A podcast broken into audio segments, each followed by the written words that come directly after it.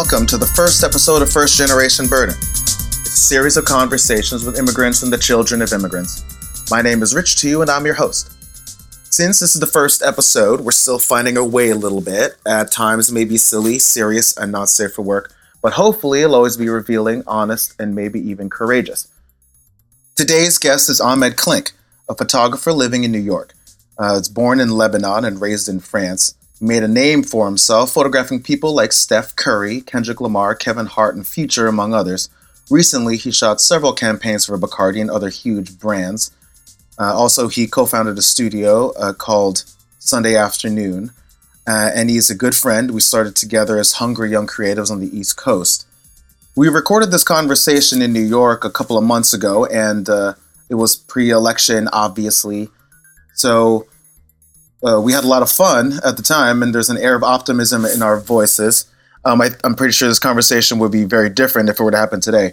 But uh, I sat on this podcast idea for a couple of weeks and just kind of dragged my feet on it. But then uh, a few days ago, um, a wave of of change just happened, and uh, I felt the need to to push it forward. So hope you guys enjoyed this first conversation with photographer and uh, my good friend Ahmed Klink.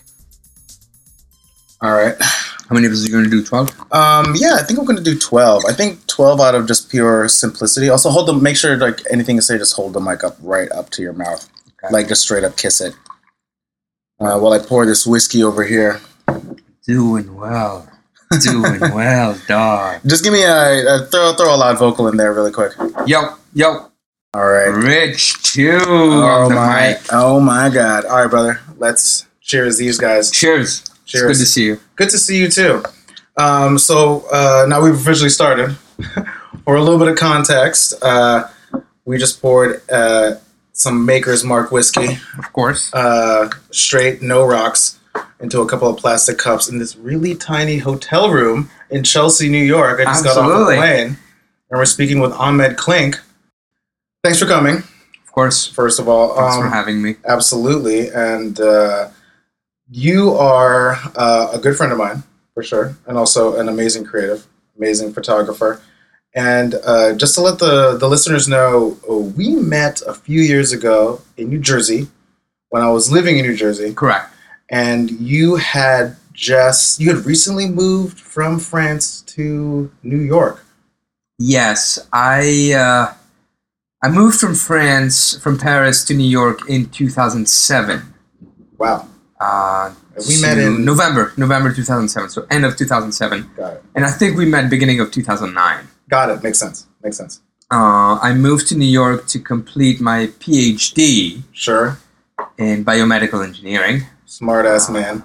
Yes, which I did eventually in 2011. um, yes, so I did that, and uh, we did meet in New Jersey uh, through our good friend Casey. Yes. Uh, Hell yeah. I was having lunch with at a Mexican yeah. joint in West Orange. South Orange. South Orange, sorry. Toro Loco. Toro Loco. Crazy Bull. You were getting out of the gym. I had just left the gym, and uh, sleeves were not my friend that day, no. so I wasn't. I didn't have any. no sleeves. Um, pants. Pants. Sweaty. Sweaty pants. That's how I remember sweaty you. head as well. Um, so, uh, if you want to give us a little bit of uh, the, the, story about your journey from uh, you were uh, born in Lebanon, then Correct. you moved to Paris, and then you moved to New York. If we just if we could start a little bit earlier in the beginning, um, in your your memory of Lebanon with your family, with your friends, kind of like what took you from there to Paris and then eventually sure. to New York. So I was born uh, in Lebanon in the early nine, uh, 80s. Um, sure. And at that time, there was, you know, the civil war was going on in Lebanon. So, right. Absolutely not a safe place to be. Um, right, right. My mom gave birth to me, and uh, both of my parents were living in Romania at the time to study medicine.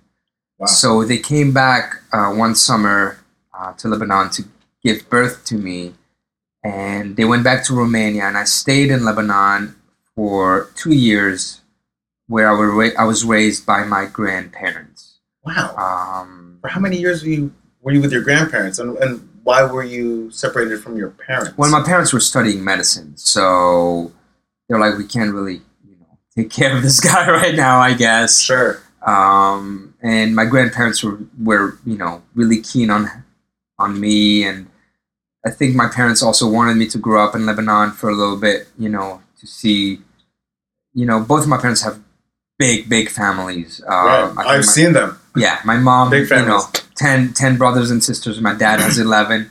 Uh, so, Oh, so I was really well surrounded um, by the family in Lebanon. And um, so, so I grew up mainly uh, raised by my, uh, by my, uh, by my dad's uh, mother and father. Um, which was amazing. I have really fond memories. I mean, I can't really remember, but looking at photographs, Mm-hmm. of me having my birthdays there and like a super well surround, surrounded. I was the first boy in the family, Really? ironically. Um, so everyone was kind of like, okay, cool, the descendants is safe. The Klink line right, will continue. exactly. There will there will be more Klinks. Um, So um, Yeah, just no, just like closer to. Okay. Yeah. Kiss, So- kiss the microphone. okay. Um, so so more more you know there would be more Klinks, which was uh, you know everybody was really excited about. sure. Um, so you know, I, I grew up there, and and and and um, the Civil War was going on, like I said, and uh, you know, two years in, I think my parents decided that it was a good time for me to kind of uh, join them in Europe. They, How old uh, were you at the time? I was two, but two, two and a half, something. like that. Oh, okay. Okay. Um, and they were moving to France from Romania. And the idea was for me to join them in France. Um, the civil war was really raging at that Wow. time. Uh, and, and we had to escape really Lebanon uh, because things were getting really bad. How long had your family been in Lebanon? Oh, Just- all their life. The entire life. Yeah. And, No. and most of them stayed there. Why France? Uh, France was really accepting of. They have a really good political relationship with Lebanon. Uh, Lebanon used to be a French colony. Um, there was a really good relationship between uh, the president of France and the presidents of Lebanon. So they were accepting a lot of Lebanese refugees at the time. Sure. sure. Um, So my cousin uh, Ziad, uh, who's a, very well-known researcher now in France, was 17 years old at the time and was also looking to leave Lebanon to study medicine in France. Hmm.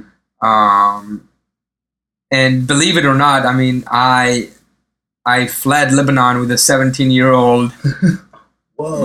17-year-old cousin wow. who took me through the Syrian border. Holy shit. Yeah, in a bus. Uh, Wow. And you were two. and I was two years old. Yeah. Did he, did, Uh-huh. you, did he have to hide you? Did, was he did he, or was it more like it was just dangerous because of the Civil War environment in general? Right. I mean, you never know what can happen in this situation. Obviously, I don't have any memories of it, but sure, sure.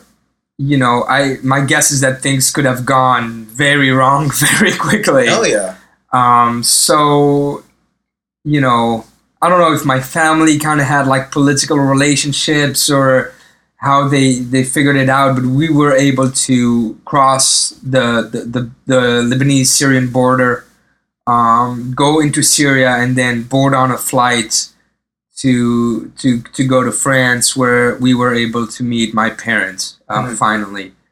Um, and most of my memories of, of my childhood are just you know happy kid growing up in France. You know, Right. um, What part of France? uh, grew up in the uh, in the east of France. Okay. Um, and and and you know we moved a little bit, but uh, mainly in the east of France. Um, And your You know. parents were both physicians at the time. yes, yes, they were getting. Um, they found their first jobs in France. Wow. Um, they applied for French citizenship in uh, 1983, uh, 1993, when I was like nine or ten years old at the time. Damn. um, and and you know I, I I have memories of my parents doing all that work, you know, um, trying to become French, trying to, you know, fit in the system, trying to be good physicians, you know, Mm-hmm. taking extra classes, studying at night.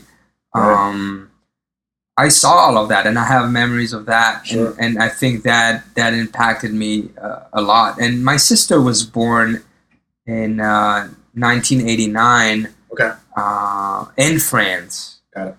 And she was French right away. She was the first one of the family Right. to be French before even my parents were. Sure. Um, and she probably helped in that process for them to become Oh, French. Yeah, exactly. you know? Oh, cool. Because they had to go through that process in in France from the beginning. Absolutely. You know, it's funny because we have that that bit in common. My mother was a physician for 25 years Mhm. in New Jersey, but she was uh, born in the Philippines, and I have very specific memories of my mom um, being there for me uh, all, as much as she could, but always having to go back to the hospital at a certain point. Sure. And uh, my dad had much no- more normal hours. Uh, but yeah, I would always Imagine having two physicians. Exactly. and I was a total mama's boy growing up, so I'd always want my mom around me. Right. And then she'd always have to go back to the hospital um, after she dropped us off after school, and we had just picked up, you know, Burger King or something.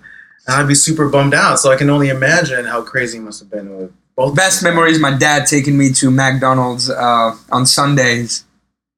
We, uh, you know, the, the, the drive through was a new thing in France. Oh, really? Yeah, yeah, yeah. And, uh, you know, every Sunday he would take me and my sister just to go through the, the, the drive through and, and get, like, you Wow. know, just uh, chickens. Is it terrible of me that I just imagine like drive through like a cobblestone road with those like tiny cars? Yeah, yeah, yeah. We definitely have tiny cars. that, that's not wrong at Yeah, all. yeah, exactly. Tiny cars, and then you're just trying to like stretch your arm out, and then it's hard because the window's like probably a little bit too high. Very accurate. Uh, actually, well, you know what? Uh, the first car that I remember my dad having was an old Mercedes from the like the nineties. Wow. You know, um, yeah. So Does it Ger- say- does it say uh, diesel on the back? Was it one of those cars? Because they always thought those were awesome. Yeah, I think it, it said that, and it was brown, and it had a very particular smell Really, that that I can remember to this day. Yeah, leather interior, vinyl interior, Can Vinyl. Really? definitely yeah very interesting um so yeah i mean i grew up in france um until in the east of france and then when i was 18 uh i was sort of a okay student in high school you know Sure. kind of like the lazy kind who just does the minimum to get by Right. which are usually the smartest people around I was actually just going to say most of the people that I know had the exact same experience. right and they just like they just knew too much about the the energy that it would take. exactly At that point in their lives, like fuck that shit. We're just gonna do what we want to do. Right, and you know what's so funny because a lot of my friends that were super great students in high school Right. kind of just ended up being teachers. Totally. like, yeah, they just "Ah." end up being normal people. Right. Well, not No, normal people are. I love normal people. Yeah. I love everyone, but uh, yeah, they, they end up like uh, not necessarily becoming like you know the what you thought they would entrepreneur. right, exactly. that you thought they would become, you know. Yeah, Uh, totally. And I think that was that was kind of interesting. Um, so okay, student in high school um, didn't you know didn't get into the best colleges because of that. Obviously, um, got into uh, uh, uh, engineering school in Paris. Hmm. Uh, moved to Paris when I was uh, 18 years old. Um, you know, tiny studio yeah. By myself for the first time. Wow. You know, remember sitting in my bed with my parents leaving. I was like, "Holy shit, that's crazy." Um, um, what do I do now? And I remember just like heating something in the microwave, and I was like, "I'm gonna have dinner now." um, but uh, yeah, studied in Paris engineering for five years, uh, and, and and kind of being a science nerd. You know, both of my parents are physicians, so definitely grew up being a big biology, you know, nerd and like really fascinated by the human body and all of that. So uh, wait, let me ask. Uh, at this time, are you also a creative person as well? Are you actively pursuing like photography, creativity, or, or or at least thinking about those things at the time, or what what was in your head as far as like what was actually going to pan out for you as far as a career? That's a really good question. You know, my dad, although being a physician, uh, was al- also is also painting at that time. Um, My dad was painting too. That's crazy. Yeah. Um, he he, uh, you know, he he used we used to go on vacation. He used to take pictures of landscapes, and you know, we would go back home, and he would paint them. Um, and, and both of my parents were really interested in art and culture. I remember uh, listening to fucking Vivaldi when I was like Oh wow. 10 years old you Wow. know like reading their biographies and and and you know reading about van gogh and monet and like being kind of like submerged in that environment because of my parents Sure. uh, we went to visit monet's gardens we went to visit van gogh's house we my parents took me to all these places um, and my dad was also shooting uh, also always had a film camera with him um, Did he have a lot of cameras? he had he had one had a lot of lenses but he would always carry it around Hmm. uh, and take a lot of pictures he would print them put them around the house um, so i think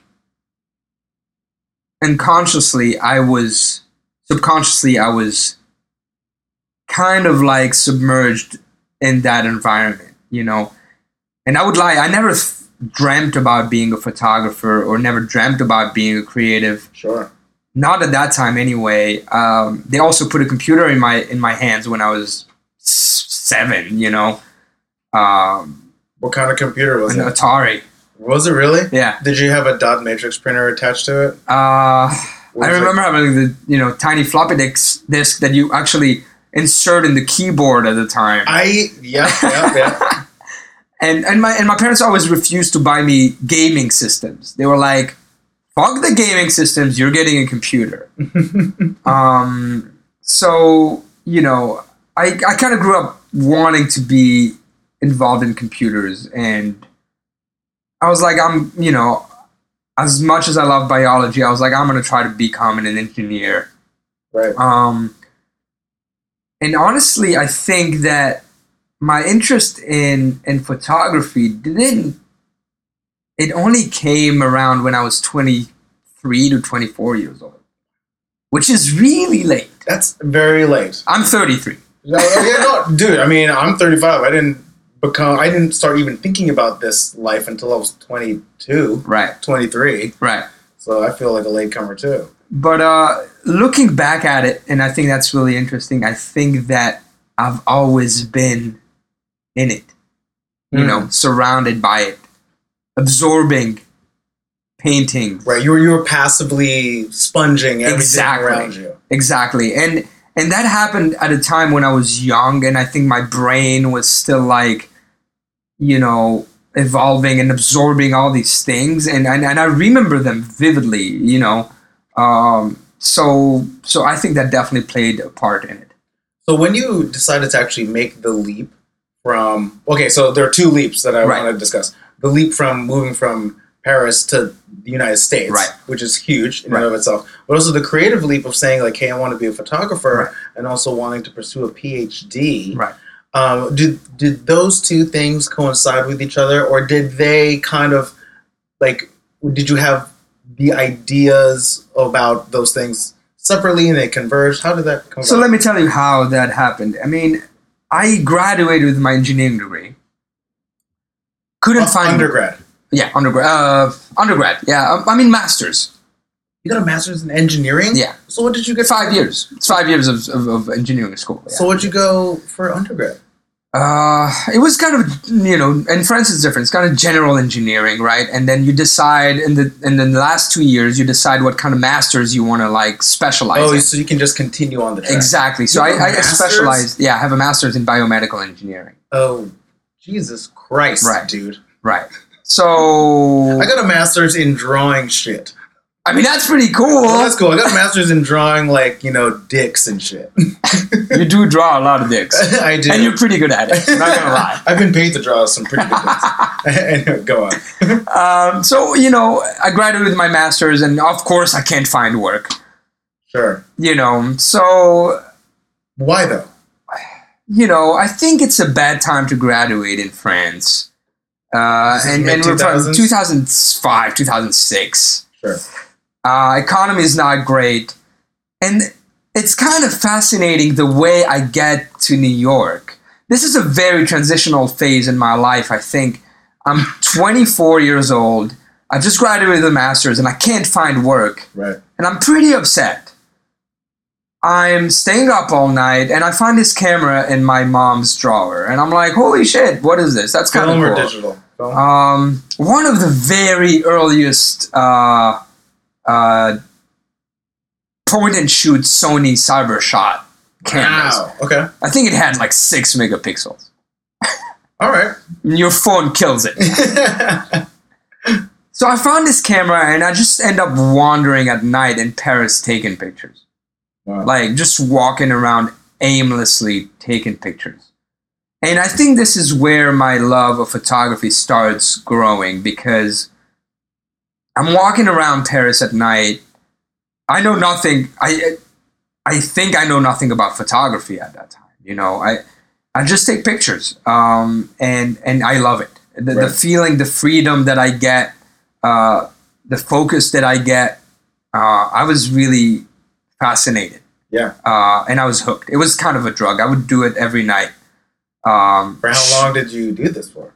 A year, literally Damn. like a year. Um, just you know, coming back home at seven a.m., uh, sleeping till four p.m. in the afternoon. Uh, I think my parents were not really happy with me at that time, but you know, um, and and then history has has funny ways. Um, the way I get to New York is actually through my cousin who got me out of Lebanon in the first place. wow. The dude like keeps giving you gifts Basically, throughout your entire Un- life. unbelievable. I mean, He's gonna get you to go to outer space, Right. when you're Right, like that's- that's obviously the next step. right? exactly. That's the next step.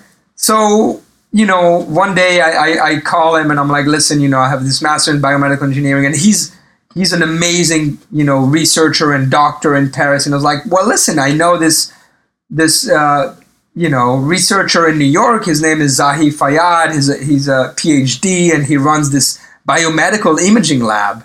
Uh, why don't you write him an email? So I write him an email and he's like, oh my god, I love Ziad's work. Your cousin is you know amazing. Uh, what are you looking to do? And I'm like, listen, I would love to, you know, have a PhD in biomedical engineering, and I love the, the work that your lab does. It's it's it's on the cusp of of, of, of research. They were doing research with uh, nanoparticles and trying to diagnose heart disease, uh, which I was fascinated by and completely nerding uh, about. So, you know, things clicked, and I eventually got to New York in November 2007 uh, and I took my love of photography with it. You know, um, the, the the past three months before I left, I outrageously documented uh, Paris uh, because I was leaving it, um, and and and I took that with me in New York, and I kept on on shooting in New York. Wow. So when you came here, and then uh, for a PhD degree, did you was the process to uh, apply and also get into the program really hard? And did they pay for your uh, for your transportation here? Like I'm a little bit unsure of like uh, from what I understand, like PhD, like if you're a candidate, they actually you actually paid money. Right, right. I was actually paid money to go to uh, to do research. Yeah, That's I, amazing. I was paying forty grand a year.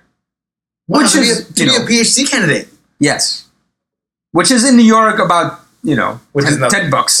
yeah, exactly. Which is like a coffee down the street. Right. You know, you, you buy a coffee, a pastrami sandwich, and then 40, 40 G's probably gets this tiny ass hotel room that we're in right now.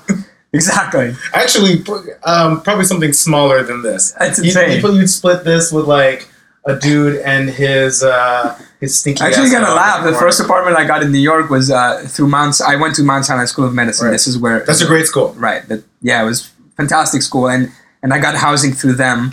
Uh, and and my, my tiny apartment uh, that I was splitting with with another guy who was actually a photographer. Um, uh, yeah, it Do I know it that was- Uh, no, I don't, I don't think you do. Okay, Um, he went back. He was uh, he was Belgium. He went back to Belgium after that. got it.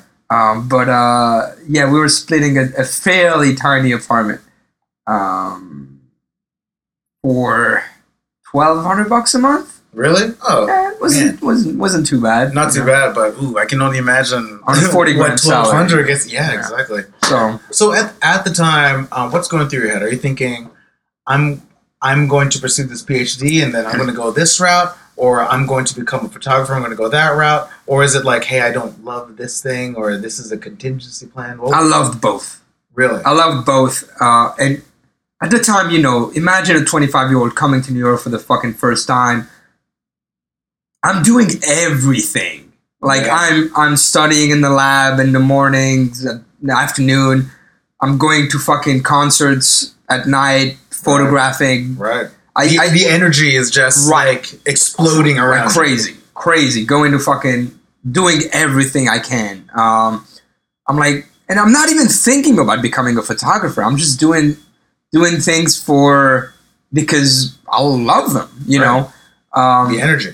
and it, it, it, at that time 2008 pitchfork was coming out um, and i kind of fell into the music scene uh, downtown new york uh, shooting you know uh, music festivals like cmj Right. uh, like in 2009 for pitchfork um, anecdote about pitchfork they used to pay me $10 per show to photograph a show So is the ten dollars just to say like, hey, we actually paid you? Right. I mean, I used to that, like, to keep up practices. Right. I mean, uh, I was just. It was just insane. Uh, to just received ten dollars checks in, in, Wow. in my mailbox, and I was actually ashamed of going to the bank. you know, I would wait till I had like twenty of them to, you know, just kind of like So this is this is ten dollars for the entire day, and then for one show. Yeah. so one show. So let's. One of the biggest gigs I got at that time was cover CMJ, which was an entire week. right. uh, and and I photographed Lykke Li there. I photographed oh yeah. Deerhunter, Sure. and it's like 2009, um, even maybe even 2008. Um, and they were not that well known at the time, uh, but I got 200 bucks for the week. I was like super excited, Yeah, yeah. Oh, hell yeah, it is. you know. And and and it's going, you know, doing research in the lab during the day, going to shoot these shows at night, and and staying up till like three, 4 a.m. turning around the photos Wow. uh, so they can and publish it the next day. too, and. I'm retouching, obviously, yes. Wow. Um, so very fond memories of that time. Uh, just you know, yeah, it was fun, man. do you look about? Do you look back at that time now and think, what was I thinking? Or I couldn't do that again? Or you, you know, like the, even the naivete of those in your mind at the time, compared to like where you are now, and you're saying, you know, you know, like you have you have a certain um, criteria for you to accomplish a thing now. At the time, it's just like, shit. I guess I got to get it done. I got still feel yeah, that scrappiness. I think you know, uh, it came it came from doing what I loved, right? Like it's just I just enjoyed shooting. I didn't give a shit about you know getting 200 bucks or 10 Totally. bucks. Like Totally. It was it was just I I enjoyed it and and I enjoyed the energy and and and I learned a lot uh, to shoot under pressure Mm. uh, during that time. Live photography is not easy. You have three songs to capture what you need. Right. Um, and I I was always impressed at your ability to capture the moment and specific moments where it felt like they had like reached like the apex of a performance. right. That was always great about like the stuff that I saw, especially in those early days. appreciate that. I think that, yeah, man. I there's nothing. There was nothing. There's nothing best than just like clicking that shutter and knowing that you got the shot. You Right. know, um, I, I, I'm not gonna say that I miss these days, but it's it's a funny feeling. Um, you know. Yeah, I, I, it's, it's, it's, it's, it was a learning curve. I think I needed to, I needed to do these things to get to where I'm at. Um, Right. and I understood the value of them and and and treating treating each one of these assignments as if they were the most important things was was key. I think you know. Um, How hard was it for you to say goodbye to biomedical engineering? well, you know, it's funny. I would I would use, I would use, shoot these photos and like come back to the lab and, and set set some of the photos that I shot as well my wallpaper on my Right. on my computer and my my lab you know coworkers would look at this and they were like what were you doing last night and what the fuck are you doing here and you know i think i was good at research and i published a lot of papers but there was an undeniable force that was attracting me to photography Yes, um for sure. and yeah, and it undeniably attracted to it, and, and there was something pulling me towards it. It feels like everything that I was doing clicked. Mm. You know, uh, I started Unintended. right. Very good. so smart. Uh, I have an MFA in drawing dicks. right, right. so, yeah, I mean, everything, you know, worked out and I started meeting people and, and, you know, I did my homework as well. Um, I started researching, you know, publications and how I could grow into, you know, uh, more of a complete shooters and as, as much, you know, I started shooting bigger shows and, and, and, and graduated from, you know, um, say like little venues like pianos Right. or or cake shop in the Lower East Side to shooting at Madison Square Garden or you know uh, big music venues. And I shot. I remember shooting M83 at at MSG. I remember shooting Metallica, which was huge for me because I was a big big fan Who's uh, Metallica in for? high school. Uh, Metallica was for a website called Prefix Magazine. Prefix magazine. Yes. Okay. Um, it was it was a lot of music photographers I was shooting for them at the time, and and and, and it was a kind of like this funny competition going on between you know all these music photographers in the pit. Like, oh my god, who are you shooting for? Like, you know, uh, I I always you know to me. It was music photography or live music photography was always a way to step into something else Right. you know i always saw bigger than that um and and and, and not that it's you know I, I used to look up to like danny clinch or, or, or like super great music photographers that kept doing that through their entire career but they're also great portrait photographers and i was Right. like i want to be that Right. I want to be the guy who's able to capture a performance, but I also want to be the guy who's able to take a great portrait that Right. people will remember. Right.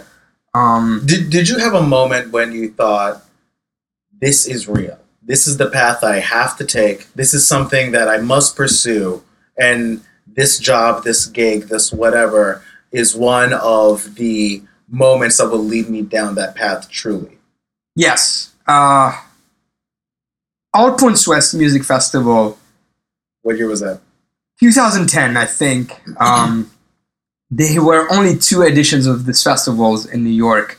This is before Governor's Ball. This is Sure. before, uh, you know, um, any any music festival that was Um, established in New York. What's Uh. Budweiser, right made in america there was nothing really on the east coast happening um, and and the organizers of coachella tried to do this thing all, called all points west Right. uh, on liberty island uh, or, or around there um, the lineup was crazy they had the beastie boys perform Wow. or they were supposed to perform until adam uh, got diagnosed with with a cancer Right. that that summer um, and he was replaced by jay-z so jay-z shows up that friday um, and he opens with like no sleep till brooklyn which was fucking crazy.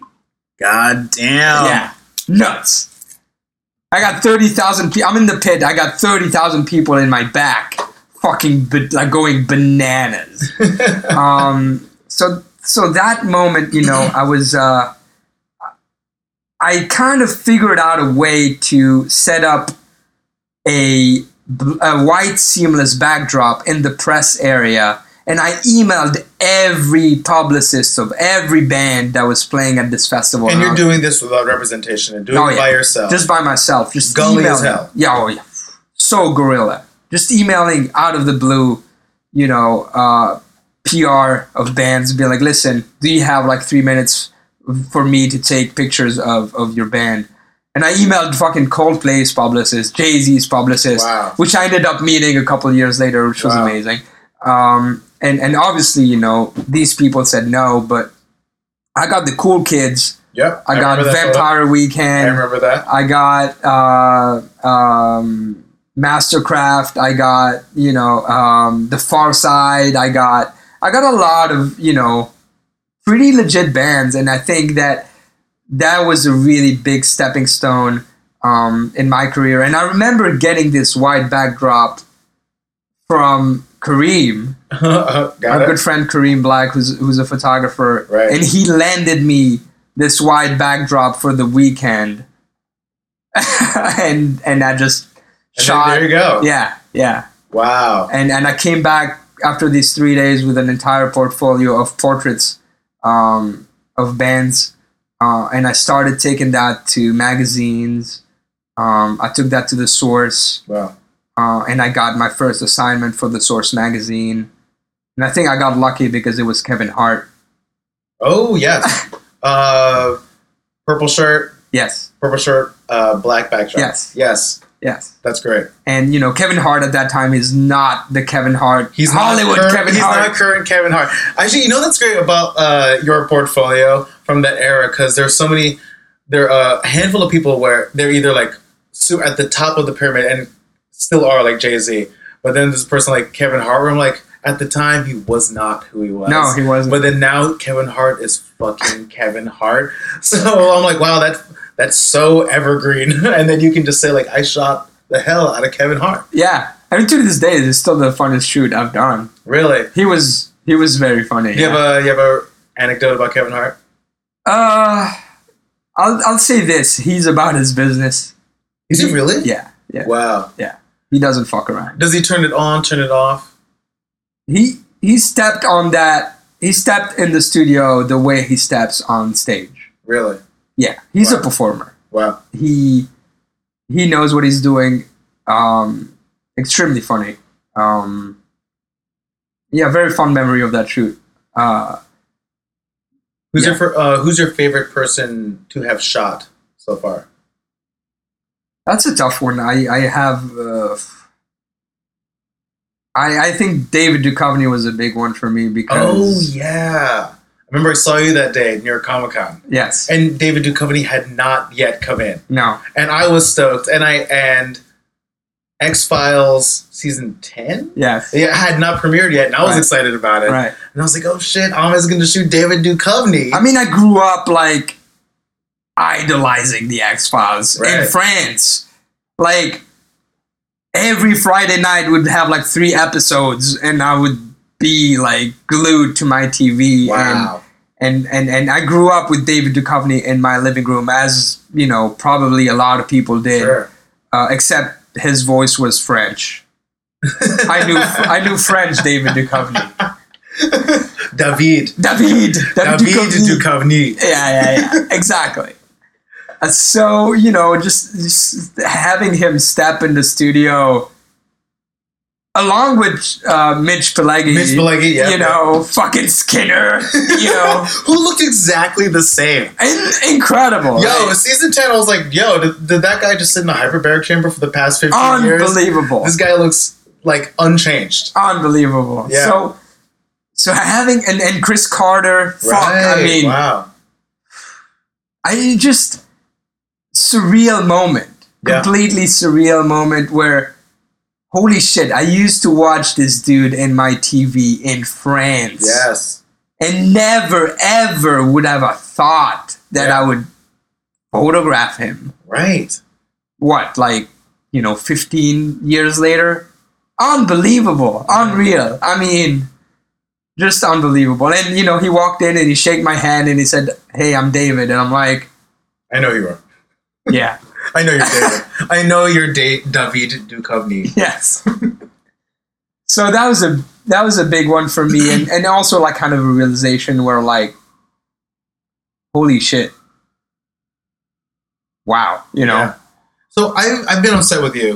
Um, I've seen you do uh, portrait photography, and I love your demeanor when you do portrait photography.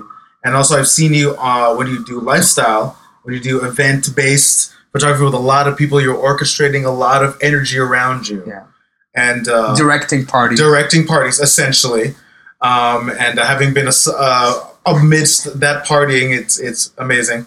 Do you have a, a preference as to which you like to do, or, or is this are they both different and you just like to do one when you feel like doing one? I love. I'm fascinated by people in general. Sure, I'm a people. I'm a people person. sure, Um, I'm fascinated by the human face, the human energy.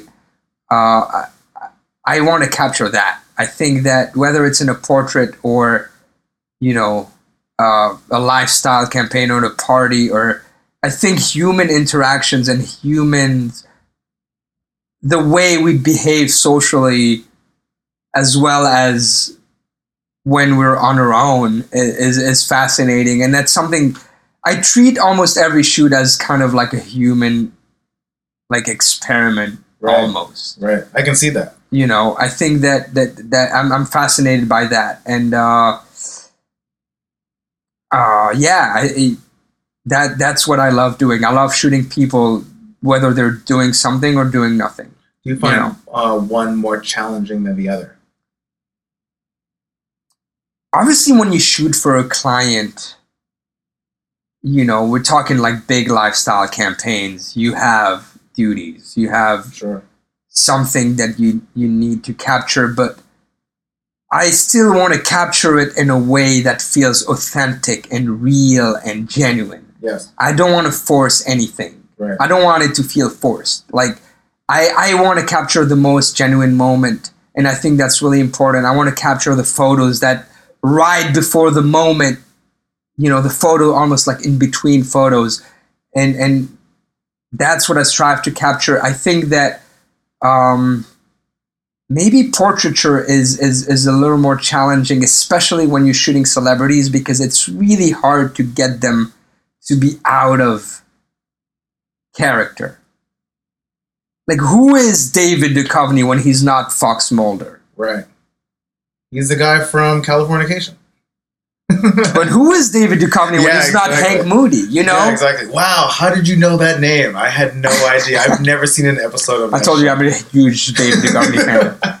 Oh right, of course we covered that. You know, I, I used to, you know, have the same haircut and shit. Did you really? You would have like that pompadour, and then you'd be like totally clean shaven. Listen, dude, I was like 14 years old. Like, you know, Well, when I was a kid, I actually wanted to dress like Alvin from Alvin and the Chipmunks there you go. for a little bit, but I was like eight.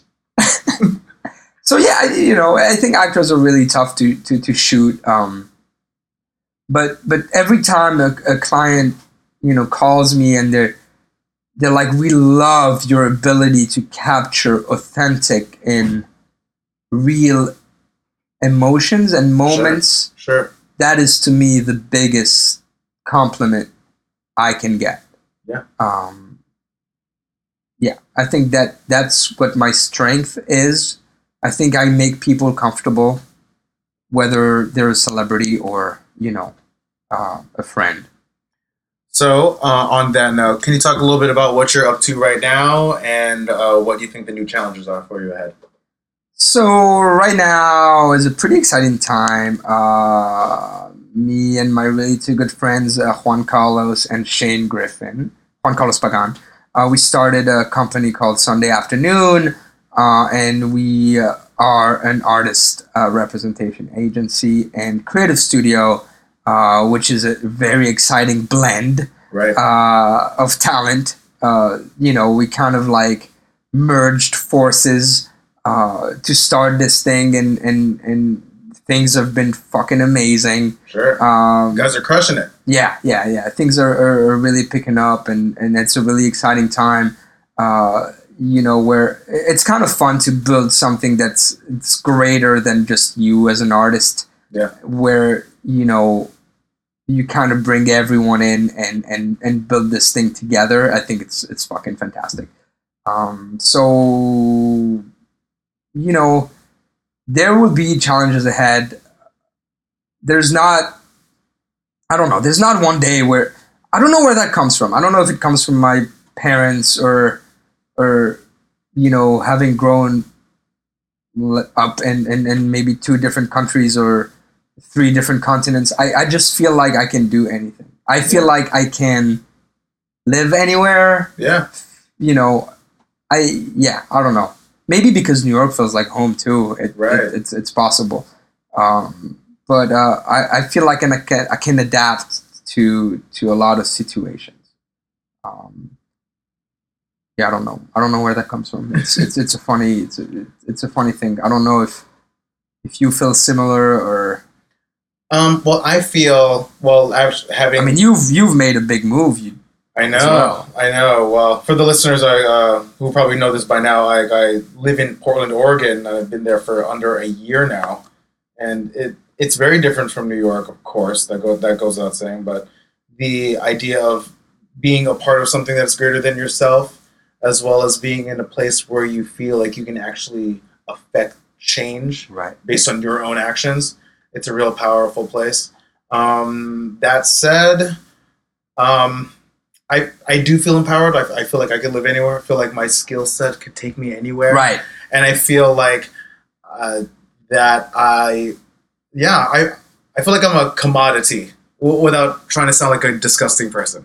Right. You know what I mean? I feel like I'm of value. Sure. So like anywhere I go, I feel like I could be of value. I'm sure Sure. that you feel the same way. Absolutely, and I think our skill sets just just keep on growing. You know, there's so much technology that is that is just uh, you know so recent. Um, whether it's you know 3D printing or Right. VR or, or all these exciting things where content creation is is going to be absolutely Right. insane. I mean, who fucking knows what the future holds? You know, um, and and and, We're and gonna make more shit. yeah, no, totally. I think that you know whether for me it's photography, and I, I, I directed a bunch of stuff. I just directed an Adidas commercial, Right. and I think that moving into directing is fucking awesome. You know, uh, it's it's it's great. I think that, um, yeah, just I feel like you know we're ready to take on anything that that people want to throw at us. Uh, how do you feel in terms of your work-life balance? Do you feel you've you've got that down? I know that you recently got married. Yes, Uh, also, was your best man, so of course I know that. but do you feel that you, well, you and your wife are both very creative. You're both like like yeah, she's a eyeball writer. deep in that industry. So I'm sure that there's. Well, I think you know my wife was really happy when I finally got an office because it also meant that You get the fuck out of the house. right, right, and also she also meant that when she came, you know, home or when I came home, that meant Home. home, not not me being on you know Photoshop retouching till 11 p.m. Right. because I'm a madman. Right. so you know i think that that definitely helped um, it, it really does help separate kind of the both both things Yeah. um, and and i never feel like i'm working you know I, ne- I never really do and i think that can be dangerous Yeah.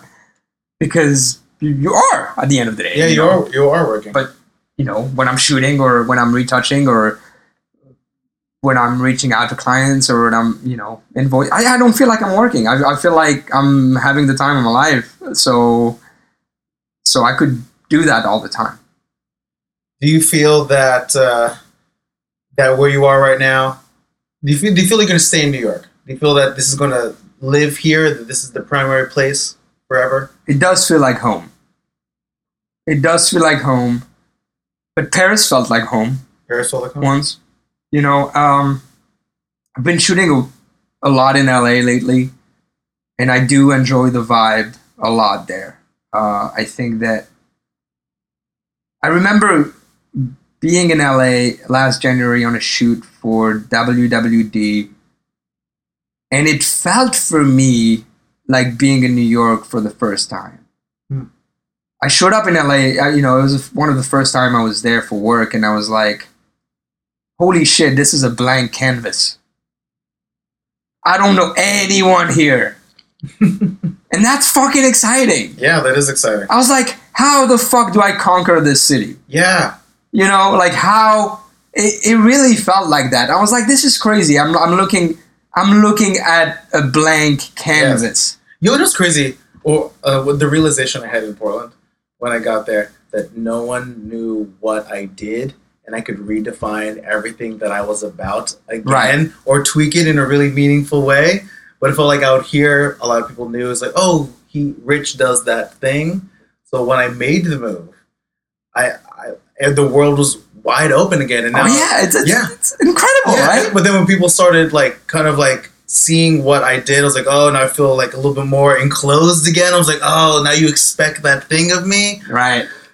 Yeah, it's weird. It's it's, uh, it's a double edged sword. It really is. I think that I don't know. I just got really excited. I was like, holy shit! Like a new city. Yeah. People don't know me. I don't know people. Do you think you'll ever make the West Coast move? I don't know. I don't know. I think that uh, if, if one day I, so to say, concur, you know, conquer LA, Yeah. I, Conquer LA, man. I mean, can I conquer LA from New York? Maybe Maybe. it's possible. Uh, I think all things are possible. I really enjoyed that. I, I really enjoyed it. I think you know I had like really good, um, really good experiences there. Um, and who fucking who knows the future? You know. Um, I I don't get bored easily. I I, I wouldn't say that. Um, but I'm 33 and I've lived in Beirut, Paris, New York. It feels like there's something else. Maybe I don't know. Yeah. Who knows? 33 is really early in the timeline. Jesus, I hope so. Um, and now also, I also feels like I could come back to New York, and yeah. we know so many people here. You know, Yeah. Totally. it will always feel like like home. And and I see a lot of people that making the LA move and that Right. come back to New York, and I feel like they're more in New York than when they were actually in New York. Yeah. Yeah. it's funny. I don't know. No, I, this is like my ninth time back in New York. Since I There you go. I. Yeah. I remember you living in Portland and being there like two weeks later, and being back in New York two weeks later. I was like, dude, I see you more often now that you left. My parents tell me the same thing. I'm sure they did. You're like, holy shit, he's home every weekend. Yeah, exactly. Yeah, I'm actually. I may come back in October too. There you go. Yeah, so mm, I don't know. I don't know what that's about. But uh, that said, thanks for coming by. Thank you so Thanks much for, having me. Yeah, hanging out in this empty or small ass hotel room. Thanks for the whiskey. Absolutely. And that was our conversation with Ahmed Klink. Uh, he's a really good guy. That was uh, a lot of fun. And uh, hope to talk to him again, uh, I guess in life because we're friends. Uh, but if you want to see more of his work, go to ahmedklink.com. Be sure to check out sundayafternoon.us. So that was it. First episode in the tank. I'm going to try to drop one of these every Monday. I'm going to try to do 12 also. So be sure to look out for that. If you want to check out the feed, it's SoundCloud backslash first gen burden. My name is Rich Tu. And if you want to follow me on social media, that's rich underscore tu uh, on various platforms like Instagram and Twitter. So that's about it. Thanks for checking out the first episode of First Generation Burden.